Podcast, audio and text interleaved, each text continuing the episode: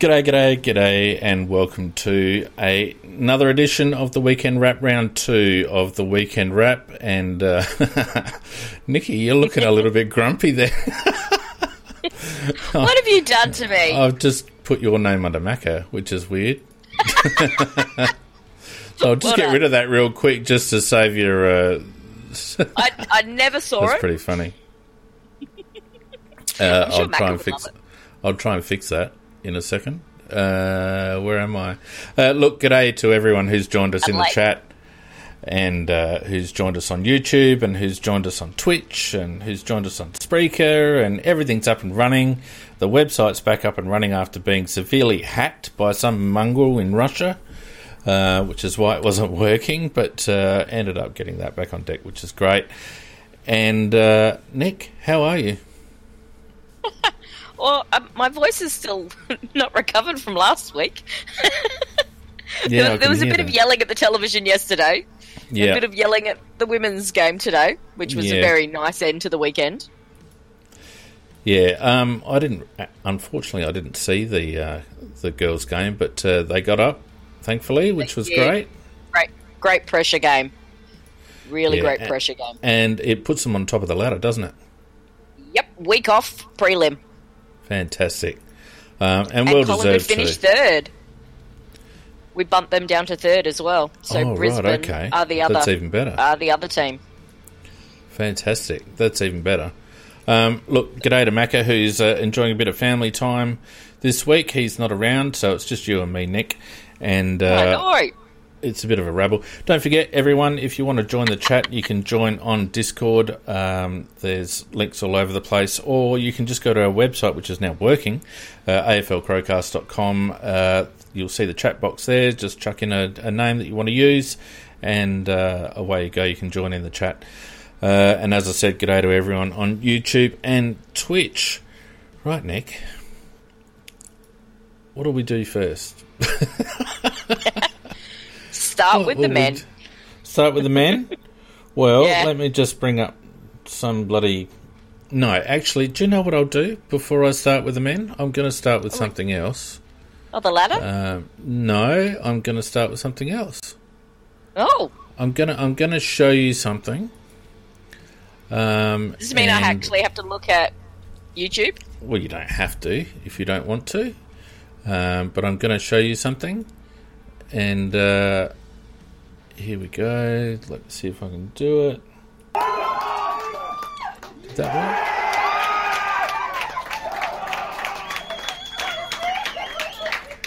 right? No, I'll try that again. Because it didn't work. Let me try that again. Here we go. Right. That, ladies and gentlemen, is what winning a premiership after 65 years looks like.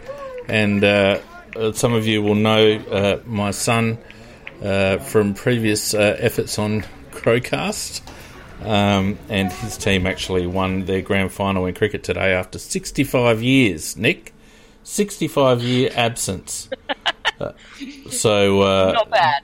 Naturally stoked and excellent. They had to... It was one of those tricky ones where they had to chase a very small total, and that can be a little bit tricky sometimes. So they're only chasing 130, and they managed to get them with about, I think, 4 or 5 down, which is great. So congratulations to Cameron. Congratulations to the Coromandel Valley Cricket Club for breaking their A-grade 65-year drought. They had 2 other teams in grand finals too. So excellent work by them.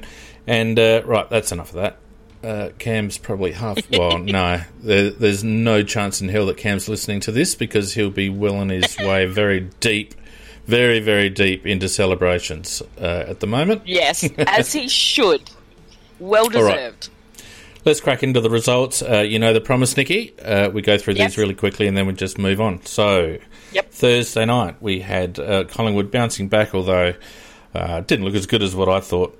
A lot of the commentators were crapping on about, and Carlton was shit, can't defend. 16-10-106 to Carlton 13-7-85, margin there of 21. The Cats, oh my God, we have to spend a moment on this one because that was daylight robbery. Absolute daylight robbery.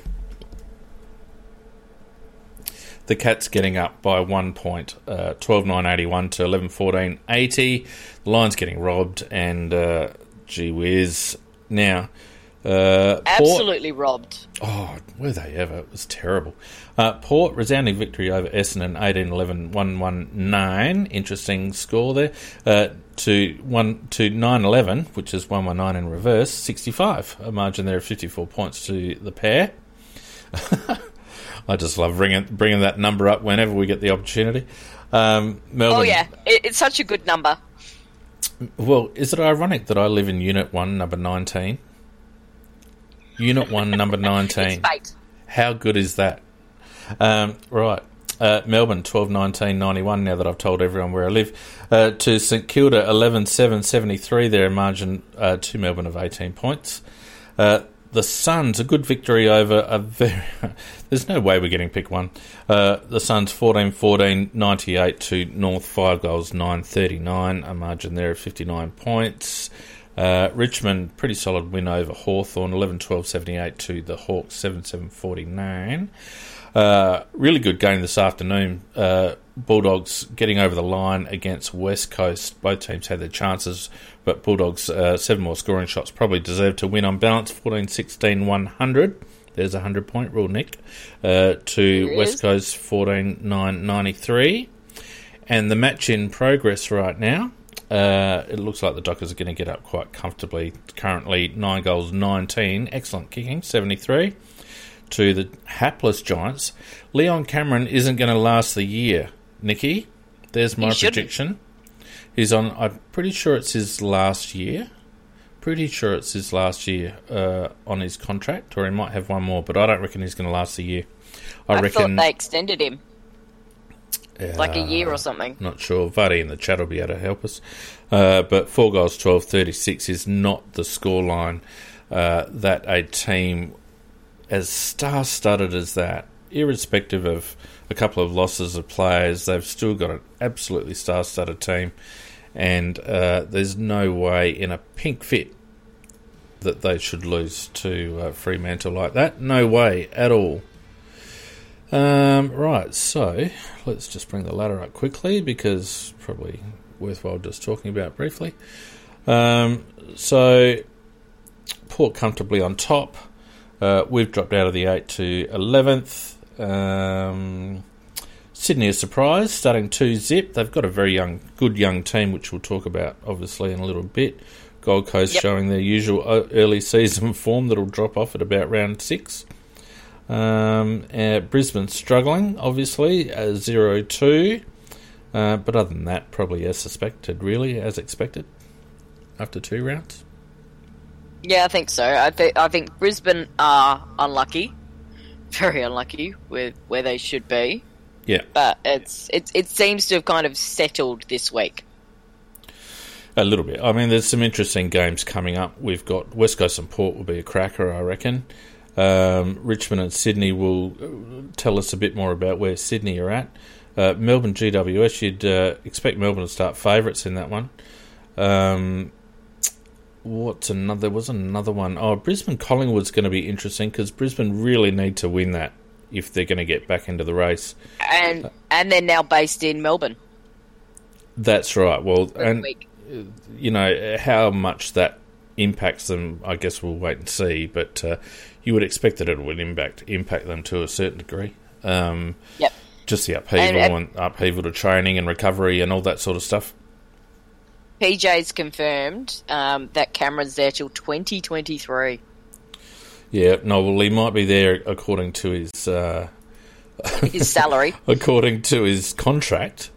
But no, there's not a chance, in hell, in my opinion.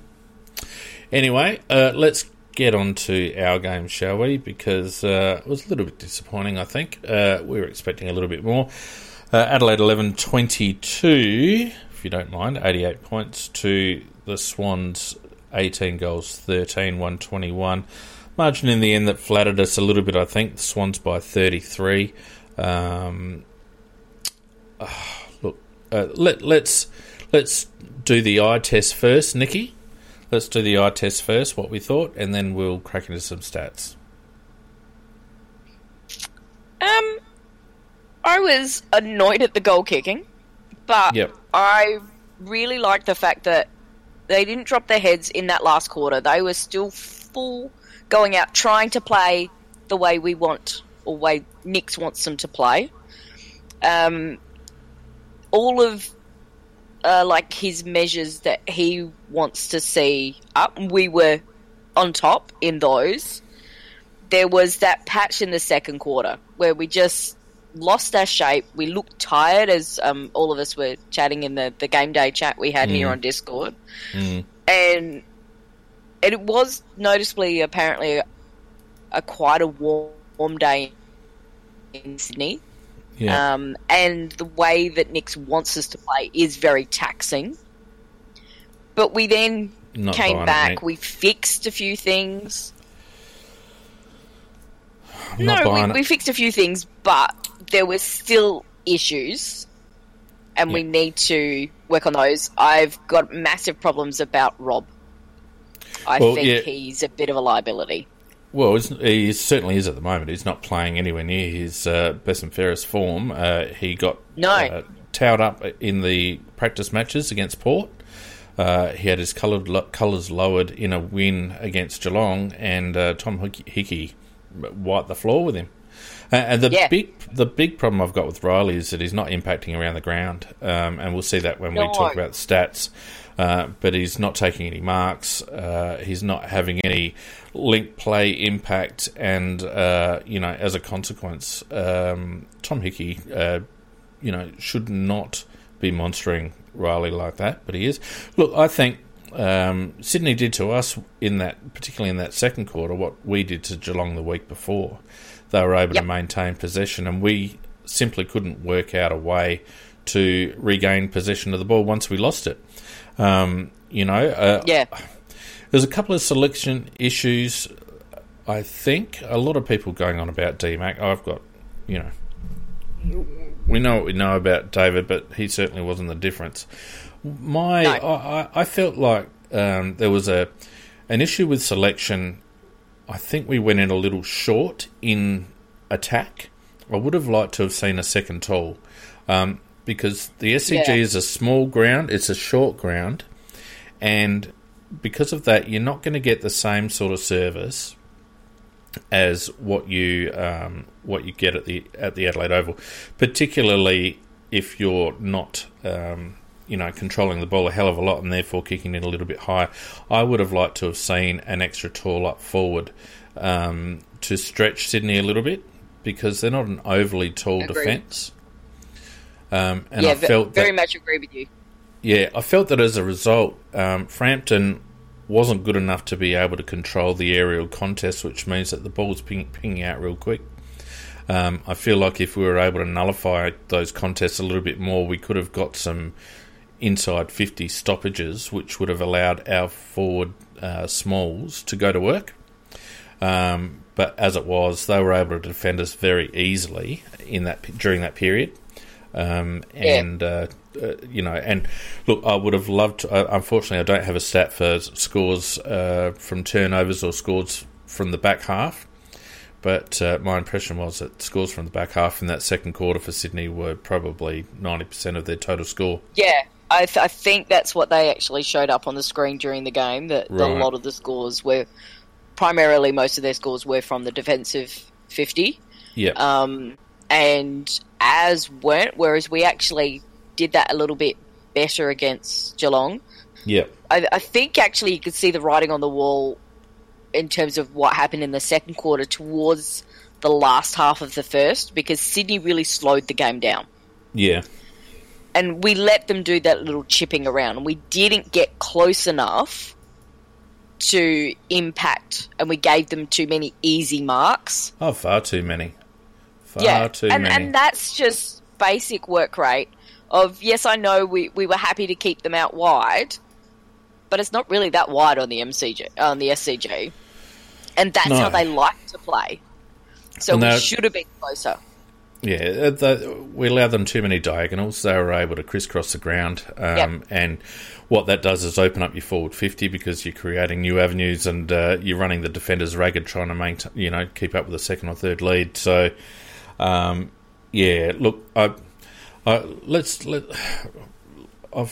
just finish off that by saying that a few of our lads looked a little bit leg weary in the second quarter. Which they shouldn't have been. It's round two. They've been training all summer. Sydney's not a big ground. They shouldn't have been run ragged, but that's what you look like when you're chasing tail all day. It found a couple of players out. It showed me that Harry Schoenberg needs another pre-season to build a tank. I felt like his defensive efforts in terms of his running weren't up to scratch. Agree. Similarly... Sorry, go on. I was going to say, well, he's reaching for tackles where he needs to get that little bit closer. We know he's got a burst of speed, but he just kind of thinks, it seems like he thinks he can make the tackle with his arm reaching. He's got to get that little bit closer just to really make sure that they can't break it. And even if they might get a disposal away, but being that little bit closer gives a bit more body pressure, and often that will affect the disposal, even if you don't get a clean tackle happening. Yeah, and I think that's what I noticed. He did it against Geelong as well. I think that's a result of just a lacking a little bit of explosive pace. Harry's going to need to work on that. He did some creative stuff, and we'll go through individuals shortly, but I did notice Harry, Lockie Murphy and Ned McHenry's defensive running, and Shane McAdam for that matter, who looked like he shouldn't have played. Shane McAdam actually looked properly on that ankle, but they offered no defensive work. Jimmy Rowe offered no defensive work out of the back half. So we didn't look as rabid as what we did against Geelong, particularly after quarter time. We did for that first half of the first quarter, and then it kind of disappeared. Well, we had the ball a bit in that first quarter. Sorry, that's my phone going off. We did, because we had a bit of possession in that first quarter, like I said, we weren't chasing so much, so we didn't look as fatigued. And when the ball's in front of you, you tend to... You tend to look a little bit quicker. But in that second quarter, it was just blow the siren, please. We're cooked. Oh, yeah. So. We all were like halfway through the quarter going, where's the siren going? We kind of need half time. Yeah. So they were the two main issues for mine. Lack of defensive pressure in the forward 50, probably lack of an additional marking target to challenge Sydney as we were going into forward 50, and just that stretch of time where we couldn't dispossess them, and that'll come out in the scores, in the stats. Let's just have a look at some of these stats. I will just say that's a lack of defensive efforts in the forward 50, unless your name is Taylor Walker. Well, that's true, yeah, but I'm talking about their run out of defence. Tex, Tex was fantastic, and we'll talk about that. But let's just have a look at a couple of things to try and illustrate that.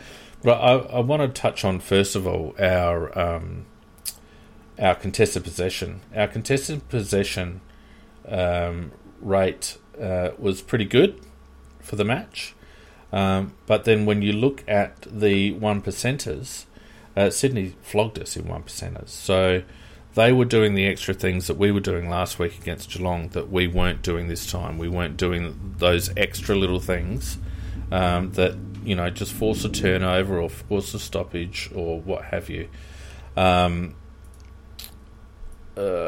one that I really want to show, though, is uncontested possession.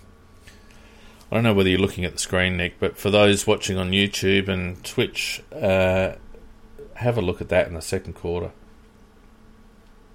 Absolutely destroyed us in the second quarter. They were double our uncontested possessions at halftime. Double. And that's where the game was won and lost, in my opinion.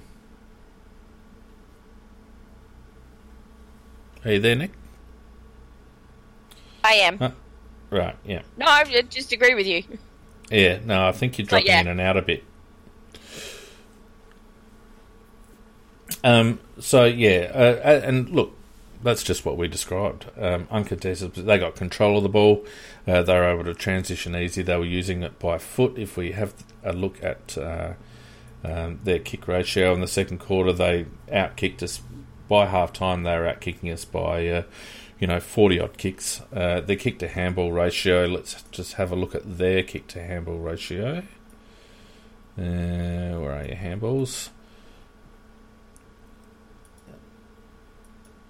Yeah, 137 handballs to 239 kicks. Not in the same stratosphere, so they were 2-1 basically kick to handball, it showed.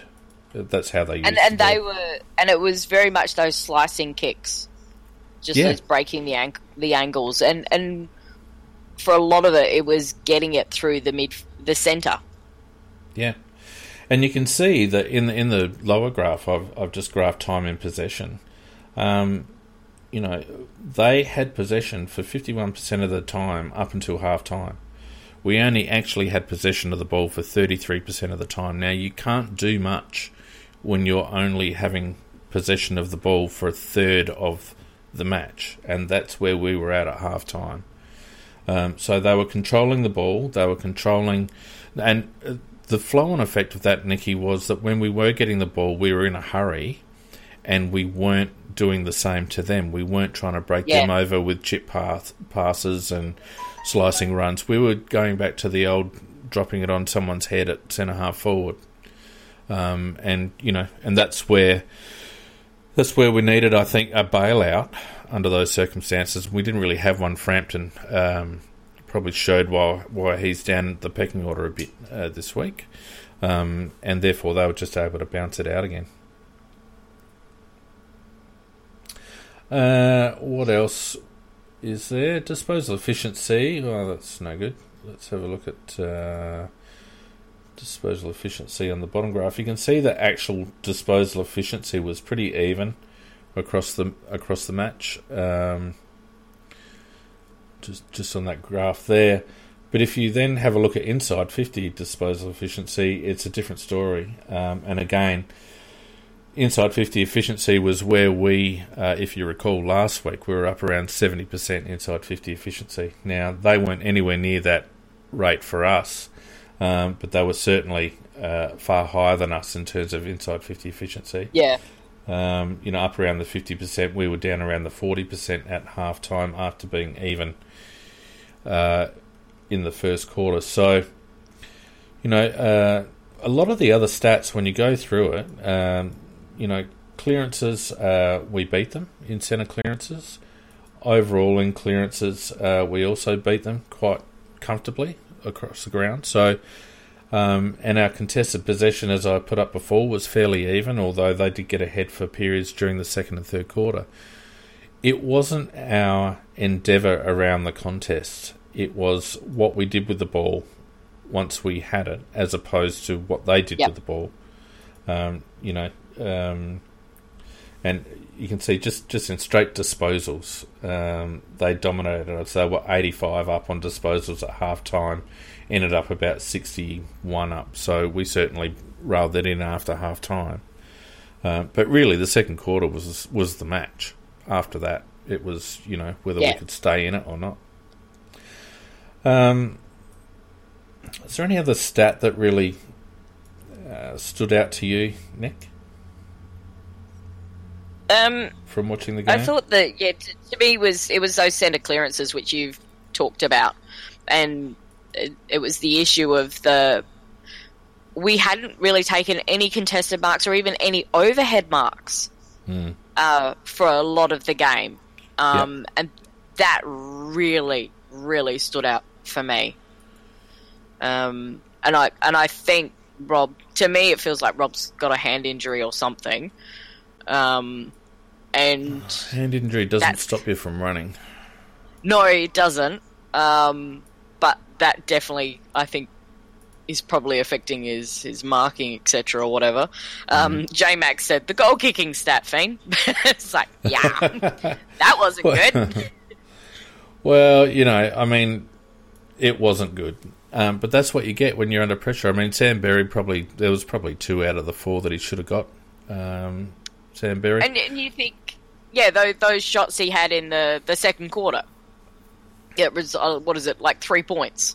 I think that would have changed a bit of the complexion of the game if those ones had got... But he seemed to really like kicking between that point post and that goal post. Yeah, on the left-hand side. Oh, yeah. That's his favourite spot. It's like somebody tell him between the 2 really big ones, not between a big one and a little one. That'd be good. Yeah. To me, that's why, whilst I was annoyed in the third quarter because of what had happened in the second... When I kind of thought back on it, going, okay, yes, there's still some problems, but we knew there were going to be problems this year. But I kind of felt... I didn't feel as bad as I thought I would with that result. Look, I think a few people got found out, and we might just go through some individual stats, I think, because some people definitely did get found out by a different style of game. I felt when we played Geelong last week, I actually felt like they hadn't adapted to the new rules at all through arrogance or probably lack of good coaching. Both. Both is good. Yeah, probably. But Sydney have adapted very, very well to the new style of game, which I think the new style of game, I think, is in part as a result of the standing on the mark. But I actually think that coaches are adapting. What I fear, Nikki, is that we're going to get to about round 3 or 4, and coaches are going to see that teams are going to get a run on, like we did against Geelong and like Sydney did against us, where you just simply can't get the ball from them. And what do coaches do when you can't regain possession? What do?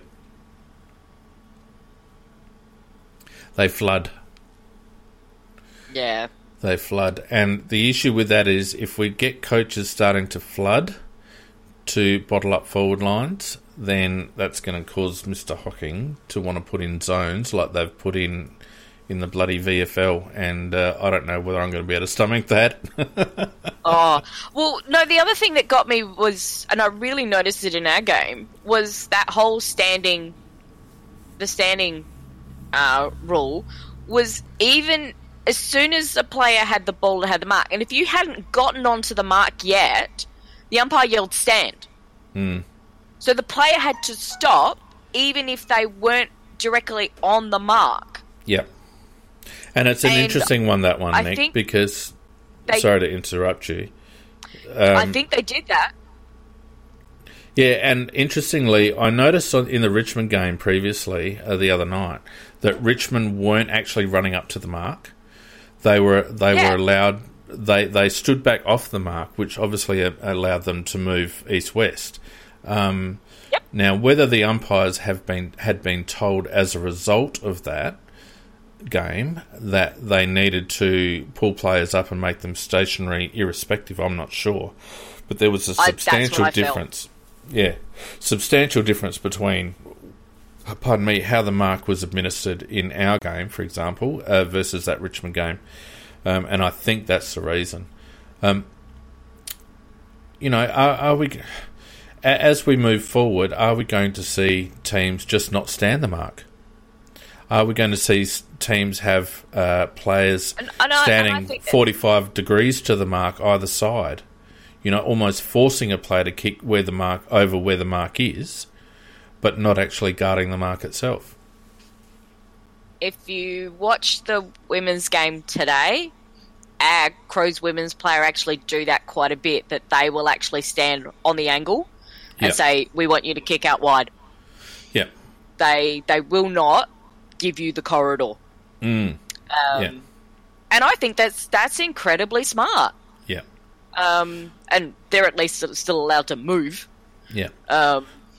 on the mark, but I think that's what's going to happen, and I do think the smartest thing is what Richmond were doing, which is you don't 100%. Actually stand on the mark, you stand a bit behind it. 100%. It was very good coaching and very good execution by the Richmond players, because that's exactly what you've got to do. You've got to stand off them. That standing off the mark is where you get your freedom, and you know, if that's the way that you can maintain some sort of mobility on the mark and guard, you know, certain directions or make it more difficult, then why wouldn't you do it? But I don't think Hocking's going to stand for it, because obviously this rule is his baby, and the AFL be loving the high scoring at the moment. And the other thing is also when it's a kick in from the boundary line, players are supposed to bring the player on the mark 5 metres in. Now they did that for one of their kicks, so that gives that player freedom to actually then run in. Yeah, and keep running forward. Whereas when we got a kick out on the boundary line, they put the Sydney player right on the boundary line. Yeah. And I'm like, hang on. No, that's not the rule. Yeah. And it was just... the umpiring was driving me nuts in this game, but from what I could also see, very obviously from the start of that quarter, was they got the phone call about that missed holding the ball the night before, and they were so hot on it. Oh, 100%. 100%. No way in the world does Tex get 4 holding the ball decisions, even though they were all there. And it could well be a blessing in disguise, that robbery down at Cadinia Park, because it could actually force umpires to make calls around incorrect disposal, irrespective of where the ball is on the ground, because... we've been screaming about this on this podcast for years. That you know, the Bulldogs and the Cats and the Tigers, they get away with throws left, right, and centre because they just let the ball spill out of a tackle. So I feel terribly sorry for Brisbane in that game, but if it has a silver lining that it forces umpires to actually make decisions, then so be it. The other issue that I've got with the standing the mark rule is I don't think the umpires are positioning themselves properly. I think there needs to be an umpire behind the player. You know, you've got 3 umpires, so you've got one forward of the play, you've got one administering the mark. I think then the third umpire, who's behind, needs to put himself in such a way that as soon as he sees that player, particularly in a set shot for goal, as soon as he sees that player run off the line, then he calls play on. And for that, if he's standing there directly behind there, the player that is on the mark is going to see those arms go up straight away. Exactly. And they can then move. They're not waiting for the whistle. They don't have to look sideways to take their eyes off the player to get the play on call. That's exactly right, Nick. And the visual cue is better than waiting for the play on call from the umpire. Yeah. And the problem is that, unfortunately, because of Gary Hocking... and he's put in charge of whatever, one of them, they're bad, of umpiring, is not somebody who was an umpire. So their positioning is so incorrect. You've got 3 of them. And the reason they put the 3 in was that you could actually space them out so that even with all the congestion and everything else, that if they were in the right positions, one of them has a clear view of actually what is happening at the contest. Yeah. And can give... My other thing is, can you please allow boundaries to actually umpire? They know the rules. They actually have to do the same training as what the field umpires do, because if field umpire goes down, a boundary actually can come in and fill in. I don't know about that. Anyway. No, but they often have a better view of what's going on from that angle. That's a discussion for another podcast, but... the other thing that was inconsistent with regards to that is that, like, one shot for goal, Tex got called to play on and he hadn't moved more than a millimetre off the line. And yet Buddy was doing his usual arc. So, I don't know. Yeah. Anyway, let's move on from that and look at some individual stats, shall we? Because talking about umpiring, goodness me. Let's go through... who do we have? I want to have a look at Ben Keyes, first of all. Here we go. Benny Keyes. Not a lot going on there from Ben. He picked up in the 3rd and the 4th. I thought he was very much quiet in the 2nd along with others. Yeah, something's just happened to my graph. It's not working. Well, we had to have something go wrong. Rude. Just keep talking while I fix this, Nick. One of the players I'm going to be very interested in is Scholl, because I thought he very much went missing, and whether it was the way that Sydney played him to keep him out of the play. The SCG is a narrow ground and he likes to use the width. Mm. So otherwise I think it's something he's going to have to learn to actually work on a narrower ground and also work around getting a heightened attention on him. I contrast him with Seedsman. I thought Seedsman actually had quite a decent impact, whereas you hardly saw Scholl at all for the whole game. No, Lockie struggled a bit. And it's a pity this damn... I don't know what's going on with this damn thing all of a sudden. It used to work. Let me just get that out of there. No. That's interesting. Lockie Scholl, I think, only had like... I think he only had, like, hang on, I'm going to have to bring up the bloody AFL stats because I'm not going to be able to get this to work on the fly. Lockie Scholl only had, where's his metres gained? He ended up with 306 metres gained, but he was down at half-time to about 80 or something. He did pick up in the second half, I think towards the end of the third, I think it was. But it was, to me it was very noticeable how out of the play he was. Mm. Yeah. When we needed him. They blanket a couple of our playmakers. They blanketed...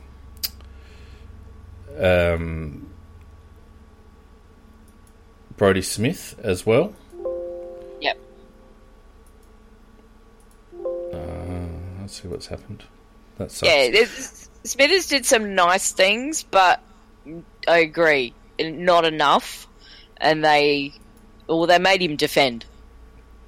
Very much so. His Brodie's impact on the game from a metres game perspective was down as well. Seed had about 400 odd metres gained, which wasn't too bad. But Brodie was... We weren't getting any value at all from Brodie, which was a pity. But they'd obviously done their homework on a couple of our players and worked out where... Oh, that's annoying the crap out of me. Worked out where our drive was coming from, and they really shut them down. They did some work on Tommy Lynch. Tommy Lynch wasn't able to generate anywhere near the influence that he had the previous week. So they, it wasn't just a case of them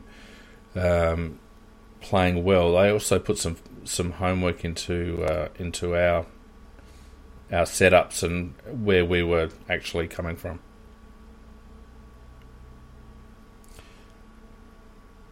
Keep talking, Nick. I'm going to try and fix this. Well, one of the other ones they're talking about in the chat is McPherson. I thought he... Initially, I quite liked the idea of him and the matchup on Heaney, but he got sucked into bodying. And that's not McPherson's forte yet. He's more evasive... He just doesn't have that strength, and Heaney was able to exploit him in those respects. The other one I thought was Duda was just continuing on being Duda. And I noticed in the third and the fourth quarter it seemed that he was more minding Heaney and kept him quiet. Hamill as well in the back lines got caught out a couple of times, but I thought he played a really solid game. And gave it that another step forward of what we know we're going to get, a really nice halfback defender from him. Yeah. Yeah, I thought Will Hamill played really well, actually. because he had a bit of a nullifying role, but he also... no, I'm just not going to be able to get that to work, which really annoys me. He had a bit of a nullifying job, but he also... He was proactive. Proactive when he needed to be, yep. Yeah. I think... let me just have a look here as I regroup. Yeah, and yeah, there's a couple of times like he just gets the arm in, yeah. Just that hand in to interrupt, and it's really well placed. And there was that one he needed to get a little bit stronger on that hand. They got a goal when he really should have just thumped that over the line, but he just kind of missed it, and it was a bit of a softer. I found it interesting that they didn't play Duda on Heaney more. Yeah, I felt like that was a natural matchup. You know, people were going on about DMAC's selection, and I felt that the reason DMAC was in the side was to allow us to match up better on their more dangerous players, Papley and Heaney. But I just don't know whether they got those matchups right. I would have liked to have seen Duda a little bit more on that. There was less pressure on that midfield bringing the ball in. I think there was... You saw it in the first quarter, because they did get the ball down there a little bit at that start of the first quarter, but you had Duda, just really nice intercepts, and I think Hamill as well one other time. So we were able to put that pressure on, so it was a lot harder for Papley and Heaney and then McDonald and Buddy to get that, the easier movement that they like. Once they got it clearer through that midfield and there wasn't as much pressure and they were able to get those deep entries, that's where it didn't help us, particularly in that back line. Yeah. Yeah, I think you're right. But again, I think it was the midfield that really hurt us more than anything else. Yep. It seemed to me to be... and it was in general play, which was interesting. That's the bit that worried me a little bit. It was in general play. Just giving them too much space. Yeah. Where they should have been just that little bit closer, which would have just put that body pressure on, which is what we did against Geelong. We didn't give them that space. And Sydney also liked to do that out wide and then bring it in. Yeah. And we did it well against Geelong. So it frustrated me that we just kind of gave them too much space. It was a basic thing. Yeah, but I don't... Was it a structure thing, do you think, Nikki? We definitely lost structure in that second quarter. Very much so. That was so noticeable because of...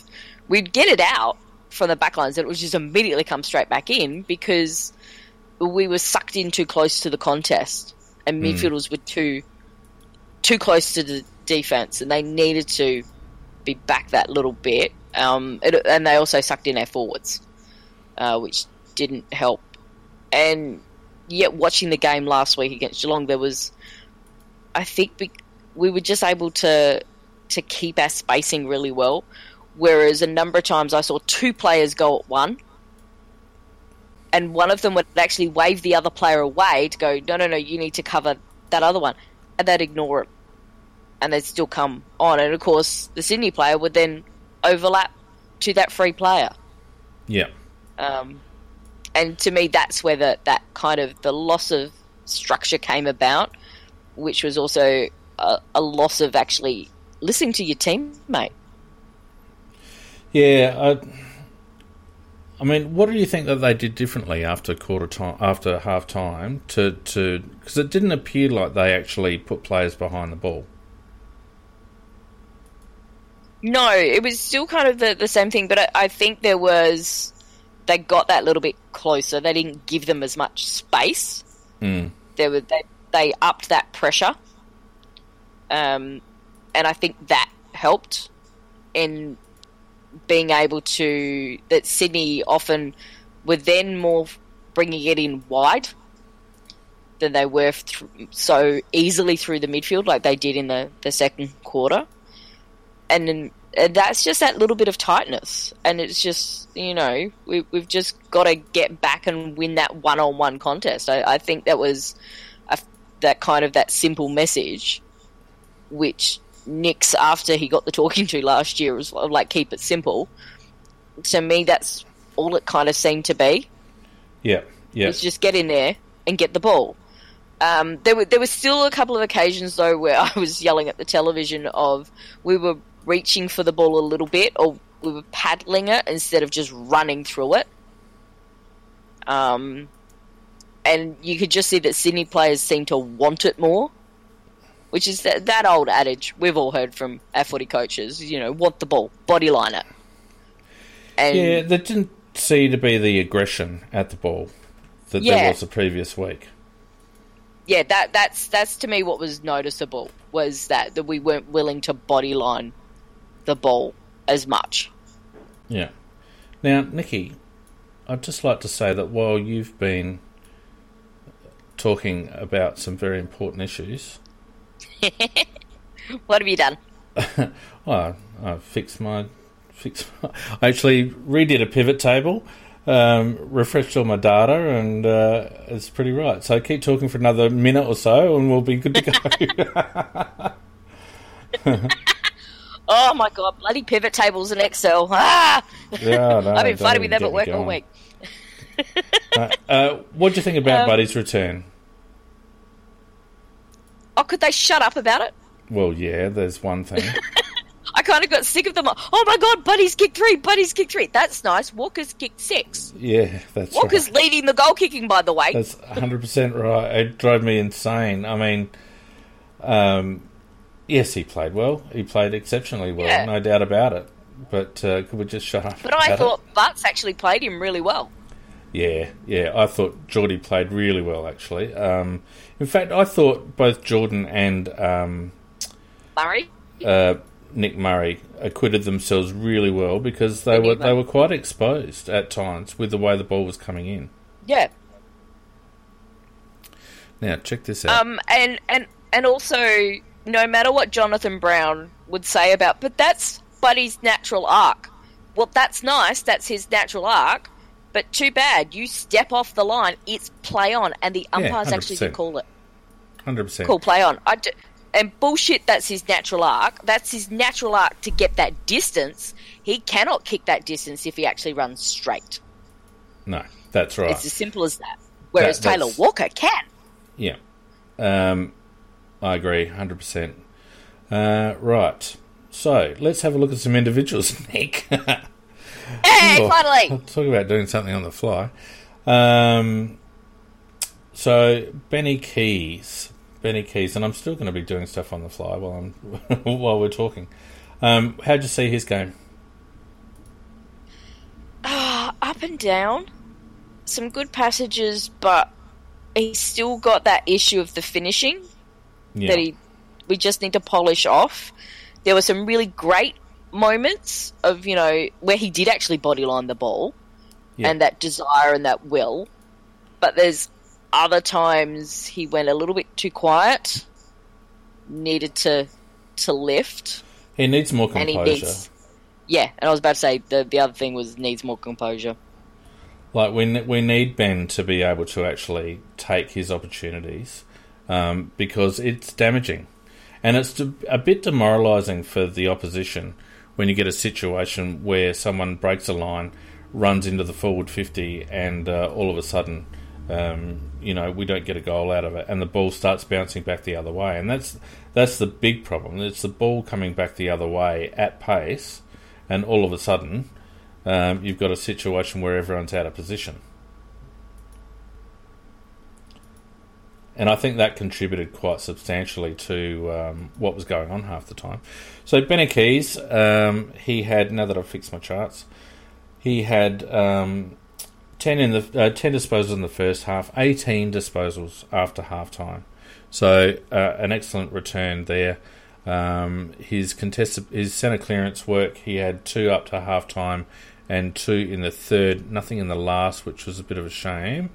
But around the ground, he had, or overall, he had 5 clearances in the first half and 3 in the second half. So, you know, from the, in that respect, he was very good. His score involvements, he wasn't involved in any scores in the first half, but he had 8 score involvements after half-time, 5 in the last quarter. So he was indicative of the effort that continued after half-time to try and get us back into the game. Where was I looking for? Contested possessions. Yeah, so 10 contested possessions for the game too. So another pretty solid effort from Benny Keyes in terms of work rate, but I don't think he'll ever be the player, Nicky, that we rely on for polish. No, and that's not why he's there in the team. I think 100% we know we're not going to get that from him. Yeah, he's not, and that's fair enough. But there's nothing stopping an AFL level player from being able to kick a goal from 40 metres out on the run either. Yeah. So from that perspective, you know, he needs to do better. I thought Rory Laird was probably our best midfielder. Pardon me. Your tone of querying that then as you said that. Was he really? Well, maybe, I think. It's the defensive efforts that concern me. I mean, Lairdy had 11 disposals up to half time. He had another 11 in the third quarter and 8 in the last. So finished, with 30 odd disposals. So you can't knock him for getting around the ball. He had good clearance numbers. He had 10 clearances for the match. His contested possession count, particularly after half-time, was good. I reckon he might have got a bit of a rocket because he only had 4 contested possessions up until half-time, had 10 in the second half, 6 in the last quarter. So, but it's that second half number that bothers me because Rory's a senior player and that's where we needed some pressure to be put on the contest and on Sydney's midfielders because they were just waltzing away with it. Yeah, he needed to be the one. Well, him and Sloane in that second quarter.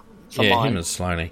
Yeah. See, again, no score involvements up to half time for Lairdy, and 9 score involvements after half time. So my read is that the midfielder's got a bit of a rocket. If we have a look at, say, Rory Sloane, I reckon we might find similar statistics. Sloane had. A better disposal count during the course of the match, more even. He had 12 in the first half and 9 in the second half. But again, if you look at his score involvements, only 2 score involvements up to half-time and only 6 for the match. So that's not enough. And part of that, he was parked in the forward line for some of those in the last half. Well, yeah, so... his clearance work was good in the first half but fell away. He had 5 in the first half, only 1 after half-time. His contested possessions, 7 in the first half, 4 after half-time for a total of 11. So, not 100% sold on Rory's game. And again, it shows a bit of a, if you have a look at Sloane's metres gained, for example, you can see that he did, contribute there. That's 400 metres gained, 200 metres gained in the first half and about 107 to 160 in the second half. But were they all just nothing link plays? Was he actually being creative? Was he actually instigating play, or was he just a link in a chain? Do you know what I mean? Yeah, and for me, if I want to see those stats, what I also want to see is his opponent's metres gained. Because he's giving his opponent, he was doing it against Geelong, and he did it again against Sydney. He gives them too much space, especially really close to the 50. Well, let's have a look. I just want to show you a couple of numbers. Where is he? Braden Campbell in the second quarter went crazy. Him and I think it was Florent. But Braden Campbell had 17 disposals up to half-time. His metres gained was off the charts. Let me just have a look. So he's had what's that, 415 metres gained up to half-time. 700-odd metres gained for the match. Now, that's Laird or Sloane's direct opponent. Yep. And whilst that's very acceptable for Sydney, that is not acceptable for our defensive side of our midfield, which is where we're still struggling. Well, and if you have a look at those disposals, a lot of those were uncontested. When he had 14 uncontested possessions in the, so he just got off the chain in the first half. On the outside, he had 10 uncontested possessions in the second quarter. Ollie Florent was another one who just knocked up getting the ball. Ollie Florent had 8 uncontested possessions in the second half. You know, his metres gained similarly off the chart. His score involvements, 5 in the first half. Braden Campbell's score involvements, he had 5 for the match. So these kids were not. They were link players, and they were the two, along with JP Kennedy, who I'll just chuck up now while we're at it. JP Kennedy had an excellent game too, I thought. But they were the players that were linking up through the midfield, and they were the players that were hurting us. It was those sorts. Luke Parker was another one, but Braden Campbell had an excellent match. I thought I actually almost would have had him best on ground, to be honest. Anyway, let's get back to us. Let's get back to us now. Let me just show you Lockie Scholl, who we were talking about before with his being down. He had 8 disposals up to half-time. He had 8 disposals in the third quarter, none in the last, which was a bit disappointing. If you have a look at his metres gained, they dropped right off as well. He had 145 metres gained in the first quarter, then 87, 74, and sweet bugger all in the last, so that's not good. Natty McHenry was another one who I felt struggled in terms of his output.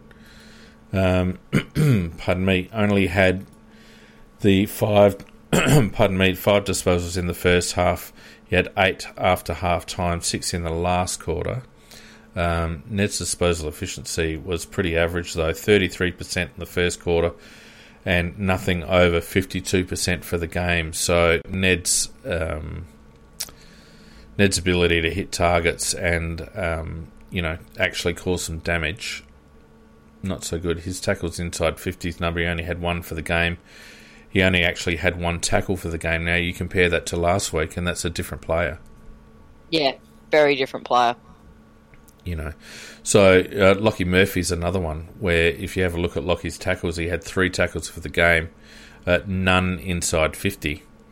So, I mean, if you actually have a look who contributed to our tackles inside 50... we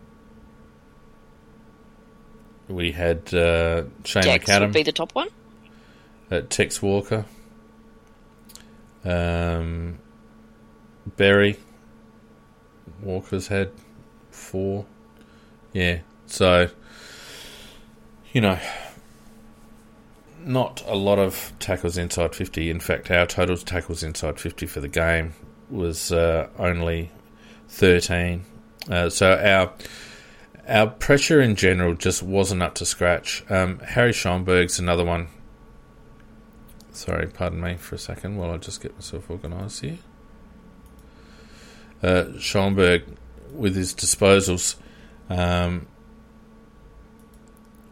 6 in the first quarter was a really good start, but then only 1 in the second when we really needed him to be putting in some work. And Shuey actually stood out to me, particularly...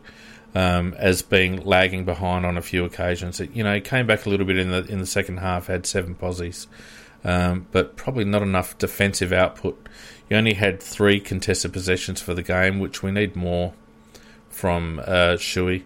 He only had 4 score involvements for the game.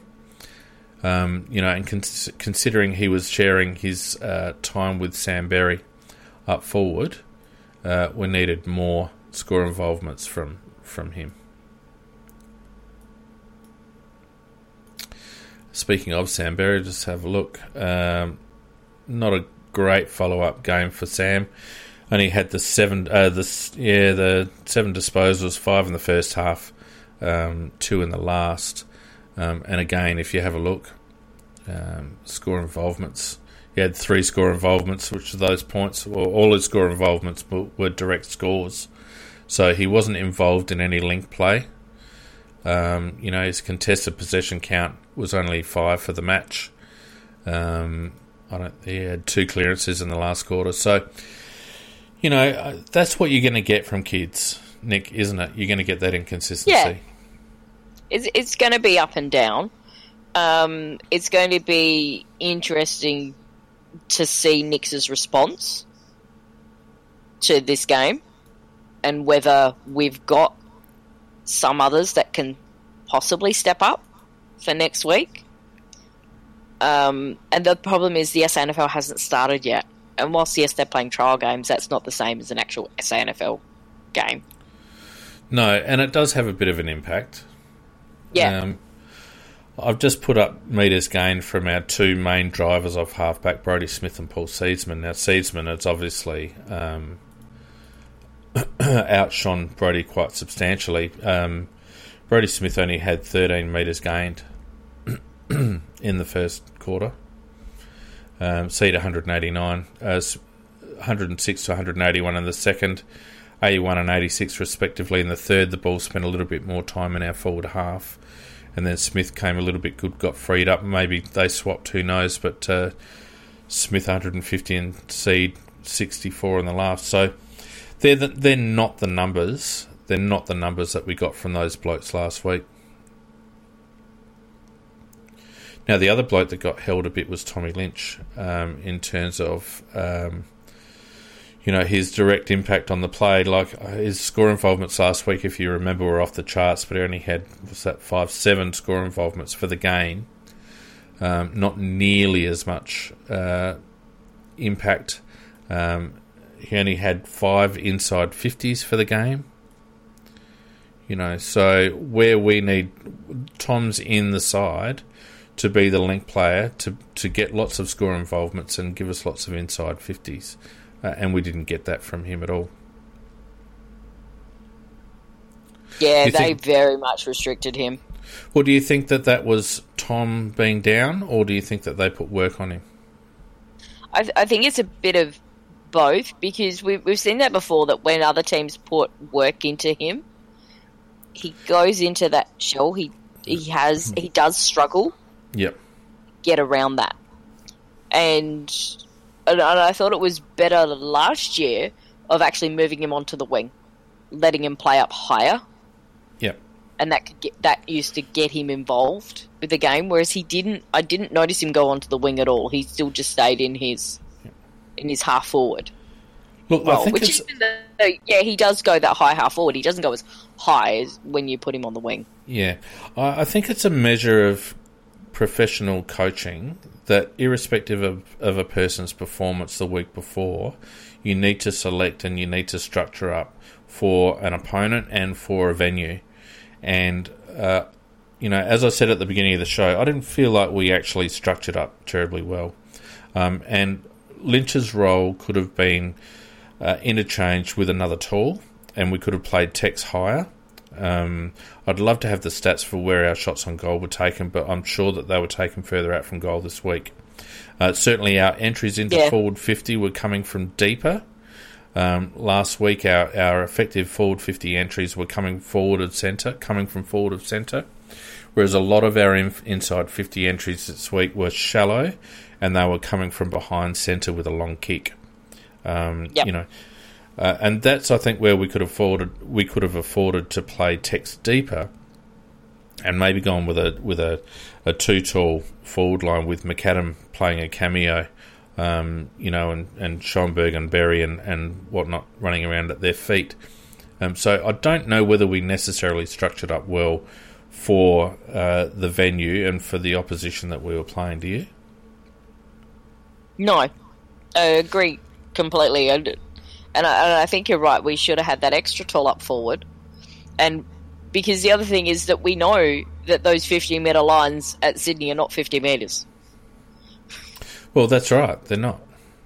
They're actually in the square. And so having those extra tools, I think, would have created a bit more dynamic in that forward line, and particularly when Sydney slowed us down. Yeah. And we started to go back to that bit of that bomb, that would have helped better. Yeah, I mean, and you can't... I don't... You can probably... It's probably asking a bit much to select for, you know, for losing, for a losing position, but I felt like we didn't have a lot of options. We couldn't really change up our forward structure terribly much. I think we had what we had and we were kind of stuck with it. Mm-hmm. Tex Walker, though, speaking of being stuck with things, we're stuck with this Tyrannosaurus Tex, as someone labelled him the other day. And he's just shooting the lights out. I mean, what a game. 15 disposals. You know, his contested possession work. Like, when was the last time you saw 10 contested possessions from Tex Walker? Before the knee. Yeah, exactly. You know, and despite being our main goal kicker, he also contributed, particularly in the second half. He had 280 metres gained in the second half, which shows that he was up and back. And we saw in the coverage a few times, you know, he was well down back, helping out. So, you know, 4 tackles inside 50, which basically all resulted in scores. You know, just an immense game from Tex. Just an immense game from him. Oh, you know, 3 goals either side of half-time. Fantastic. And he honestly needs to get votes in that game from those umpires. So it'll be very interesting to see if he does. But he utterly deserves them. 100%. That very last holding the ball where he corralled, and the way he corralled the player in to nail him was... And he's laterally moving. 100%, Nick. You took the words right out of my mouth there. His ability to move laterally is something that we haven't seen from Tex for ages. And that little piece of play showed exactly where he's at in terms of his body. Because I haven't seen him be able to move side to side like that for a long time. Oh, yeah. We haven't seen it for... And it's so obvious that he was playing restricted for the last 2 years. Yep. Just seeing how freed up he is. 100%. What do we do about that? That's the million-dollar question. What do we do about that? And I'd love people in chat. And if you're watching this on demand on YouTube later on in the week, or you know, somewhere that you can put a comment down, I'd love to hear people's views on what we do about this situation with Tex and Fogarty. What do you reckon? To me, it's an interesting one. When I was looking at it last week, and I was looking at that forward line, I liked Tex being in there because the rest of the forward line was very young, and you still need a mature head in there during a rebuild. Now, he's not going to play the game all the time because he does need to come off and rest, etc. So I think that's where you can bring in a Thilthorpe or a Fog. Although I think Thilthorpe probably needs to possibly come in for Frampton next week. I would be interested to see what they do. But the problem is we've also got Rob struggling, and Frampton's kind of our backup ruck. Well, do you ruck Himmelberg? And, well, actually, I don't... Yeah. And give Rob a breather.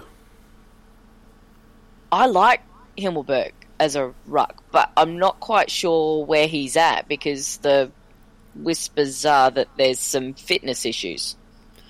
Yeah, well, he had an interrupted pre-season, and he's behind the 8-ball fitness-wise.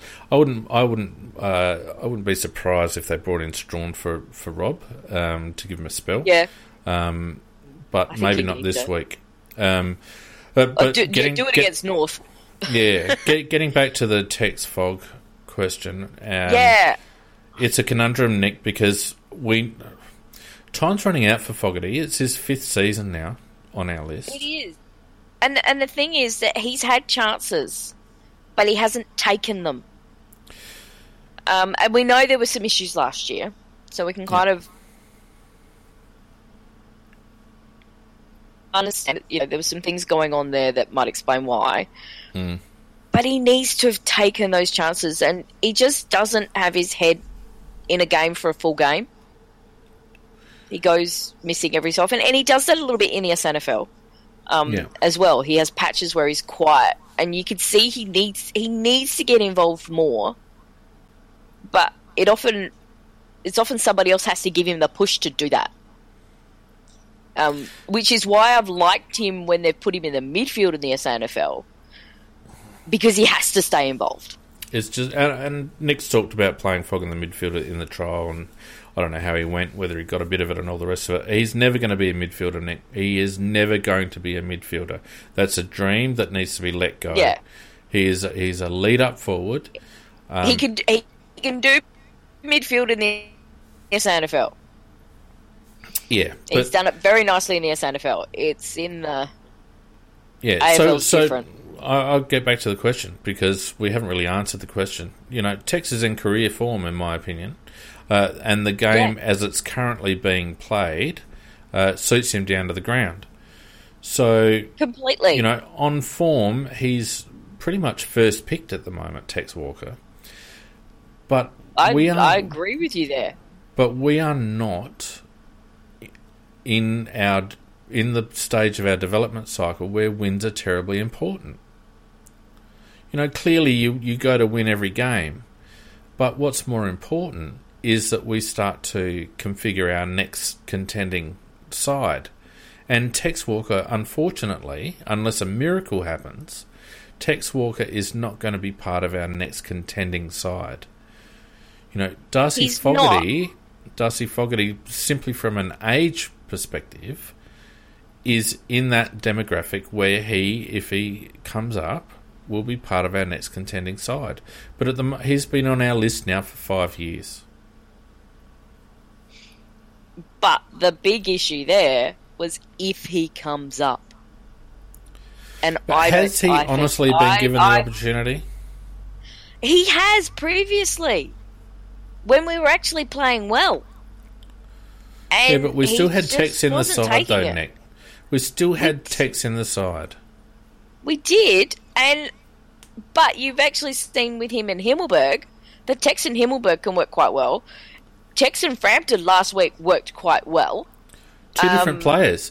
You've got a tall marking forward and a lead up forward. Darcy Fogarty is essentially Tex Walker. They are pretty much the same player. Too. But he's a marking forward. But he's very good on the lead. He is a lead-up forward as well.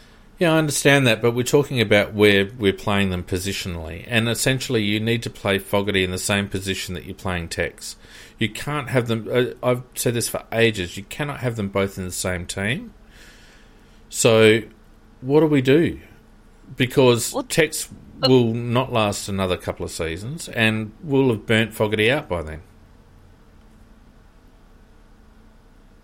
My problem with Fogg is I actually don't think he is going to make it.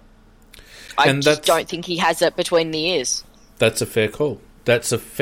Because there's not many players on many lists that have... And, you know, he's a bigger boy, so they take a bit longer, etc., etc., etc. They do, but he's got all these fabulous attributes. Mm. And... he burst on the scene. I just still remember that Richmond game where they actually put what's-his-face on him, and he towed him up. Bloody what's-his-face. The apparent all-Australian defender who actually didn't really defend. Him, that one. Yeah, that one. Yeah. It's been a long week. Yeah. And you could just see that that's what it was. And he and Tex were actually working really well together. And they weren't, sometimes they were on at the same time and sometimes one was on the bench and the other one was in the forward line, which gave us a different dynamic at times in our forward makeup, which was good. But he just hasn't come on from then. So I've got to say that the consensus in the chat seems to be that Fog may not make it. So a lot of people are agreeing with you. I'm not 100%. I'm not 100% sold yet. I'm still of the view that Fogarty has not been given enough opportunity, an appropriate run of games to, without Tex in the side, to be able to hone his craft. I really don't think so. I think yes, he's been in the side when we've been playing well. He's other players worked in tandem with Tex, etc. So I've said this since the beginning of the season. If Tex is playing well, I would prefer him to stay in the team and for Tom Lynch to be dropped or played in a different position, and for Tex to play that high half forward role and for Fog to play deep. But I really do not think at this stage that Fogarty has been given enough of opportunity. And I wouldn't be surprised if he continues to languish in the twos, that there's another team around that would love to pick him up.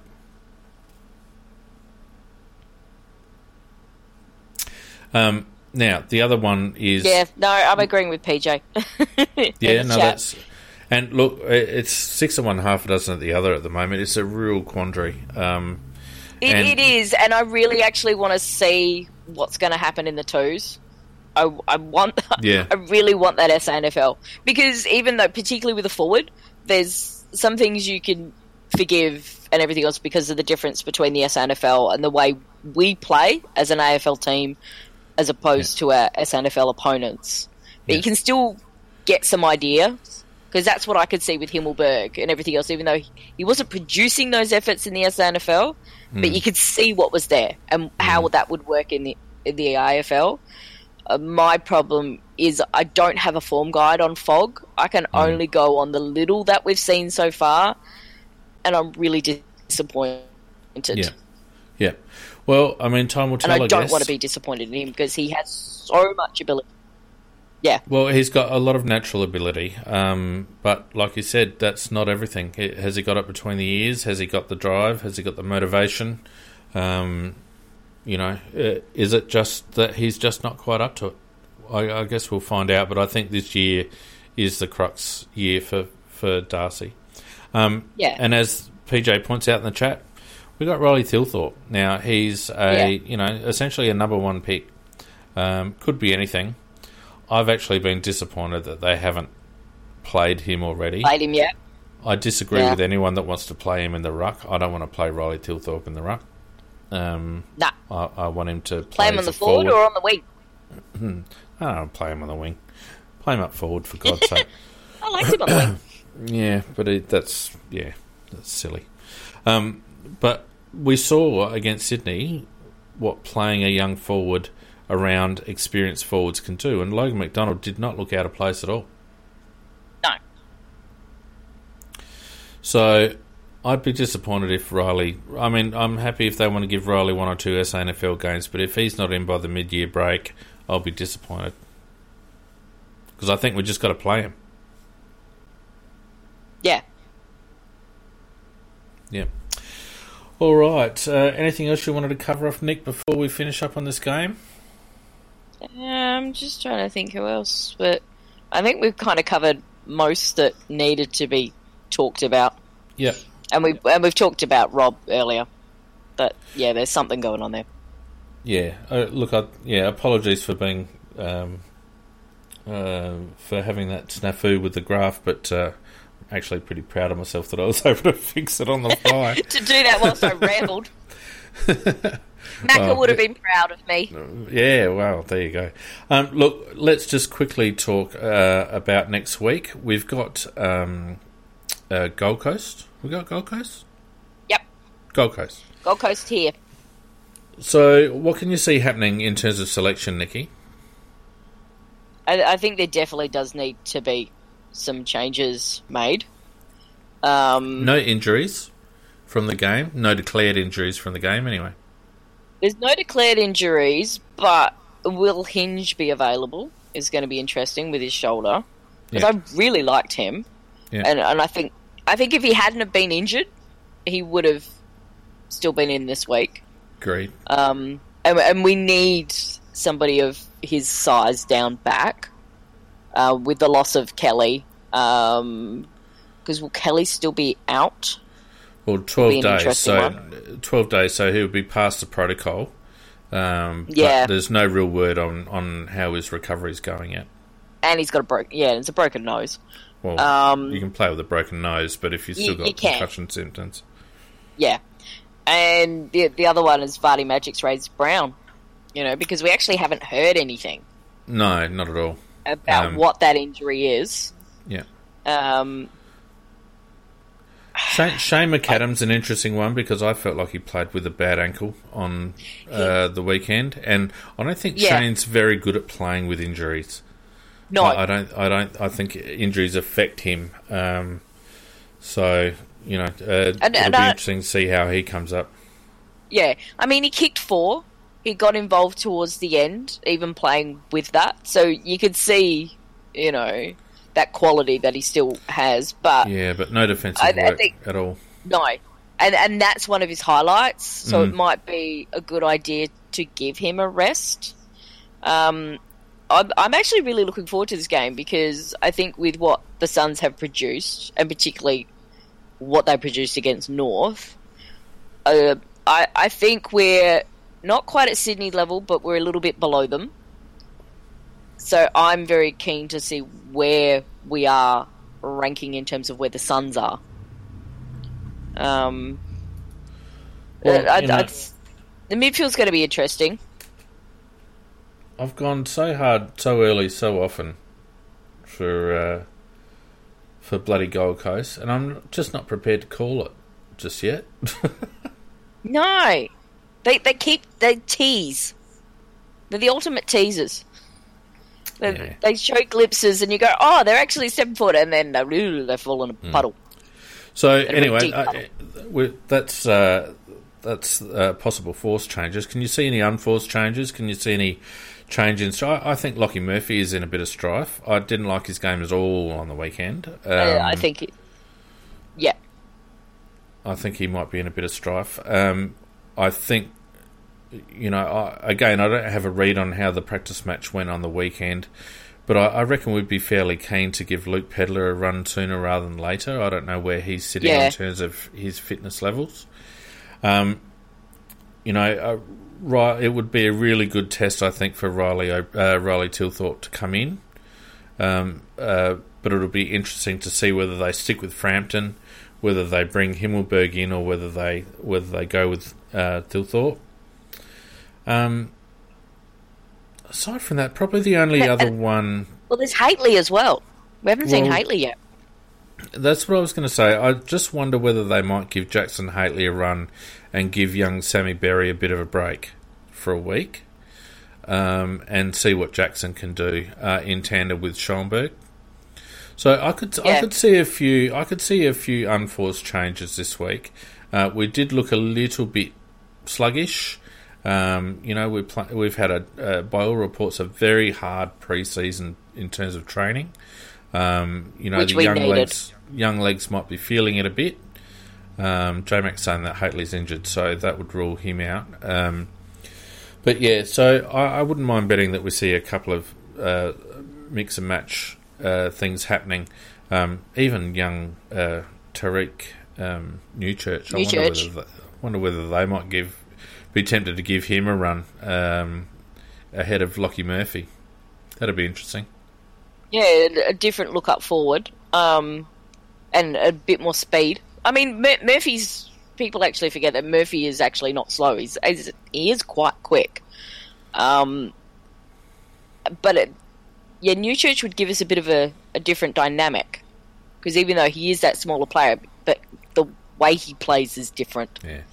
But let's just not forget that the main focus is to get games into players that we think are going to be our future. Yeah.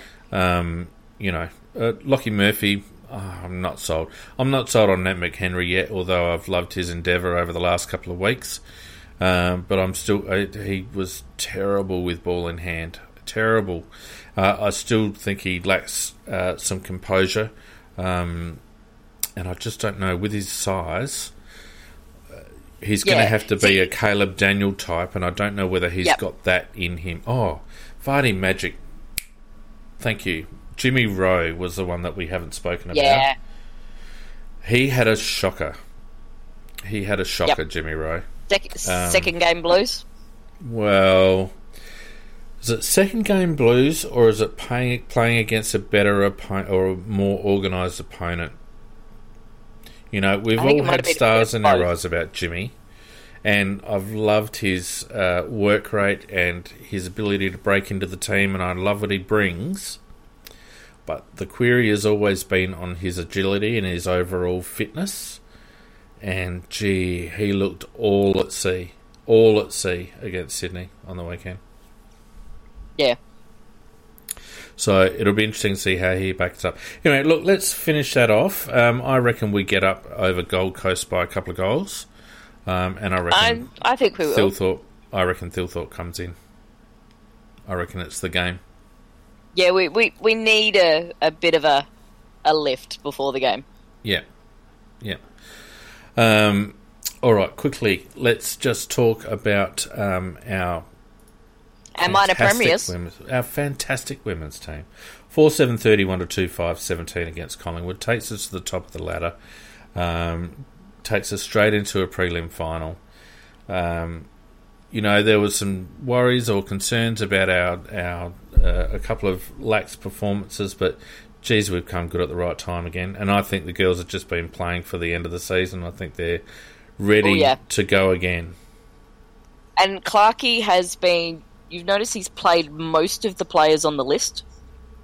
He's rotated through. Yep. And I think our team today was close to what we'll go into... I think that's probably what we'll go into the prelim with. Dana Cox coming back into the back lines was... absolutely sensational. She beat Chloe Malloy in the first two little encounters they had. And Chloe Malloy is an absolute dead-set superstar, particularly up forward. Yeah.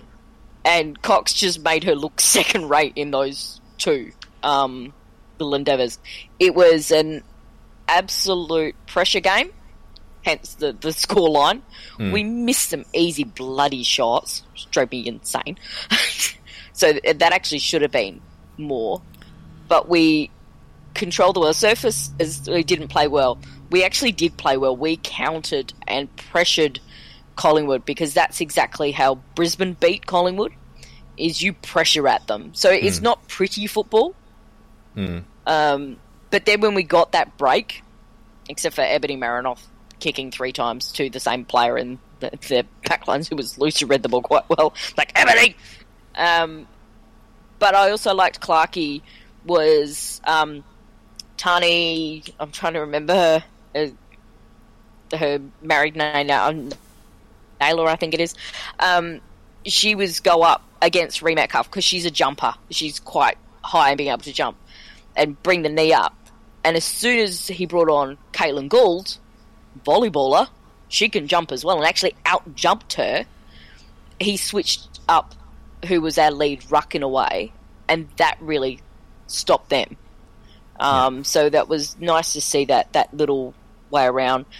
So we're either going to play Freo or Melbourne, and Melbourne has Daisy Pearce with a knee injury, so that's going to be interesting. Is it 5 and 6 and 3 and 4, or does Collingwood play Kangaroos and Melbourne play Freo? Yep, Collingwood play Kangaroos, which is going to be interesting. And then they play Brisbane. Yeah, so you can't see Kangaroos winning that. And the Melbourne Freo game is very interesting because Freo, despite their their good form at times and their good form against us, they've lost 3 out of the last 5. So. And early on in the season for Freo, it was very much the drive of we should have won the premiership last year, we have unfinished business. But when we played them, we had the same scoring shots. Yeah. And when we changed it up and went back to playing our game plan in the last quarter, we came back at them. Yeah. And we were close in the end. And I think that Clarkie was trying a few things. And it wasn't, we weren't playing our game plan. We were playing a game plan to stifle the opposition. And that didn't quite work with the girls. And as soon as he got them back to, no, we structure up our way, we play our way.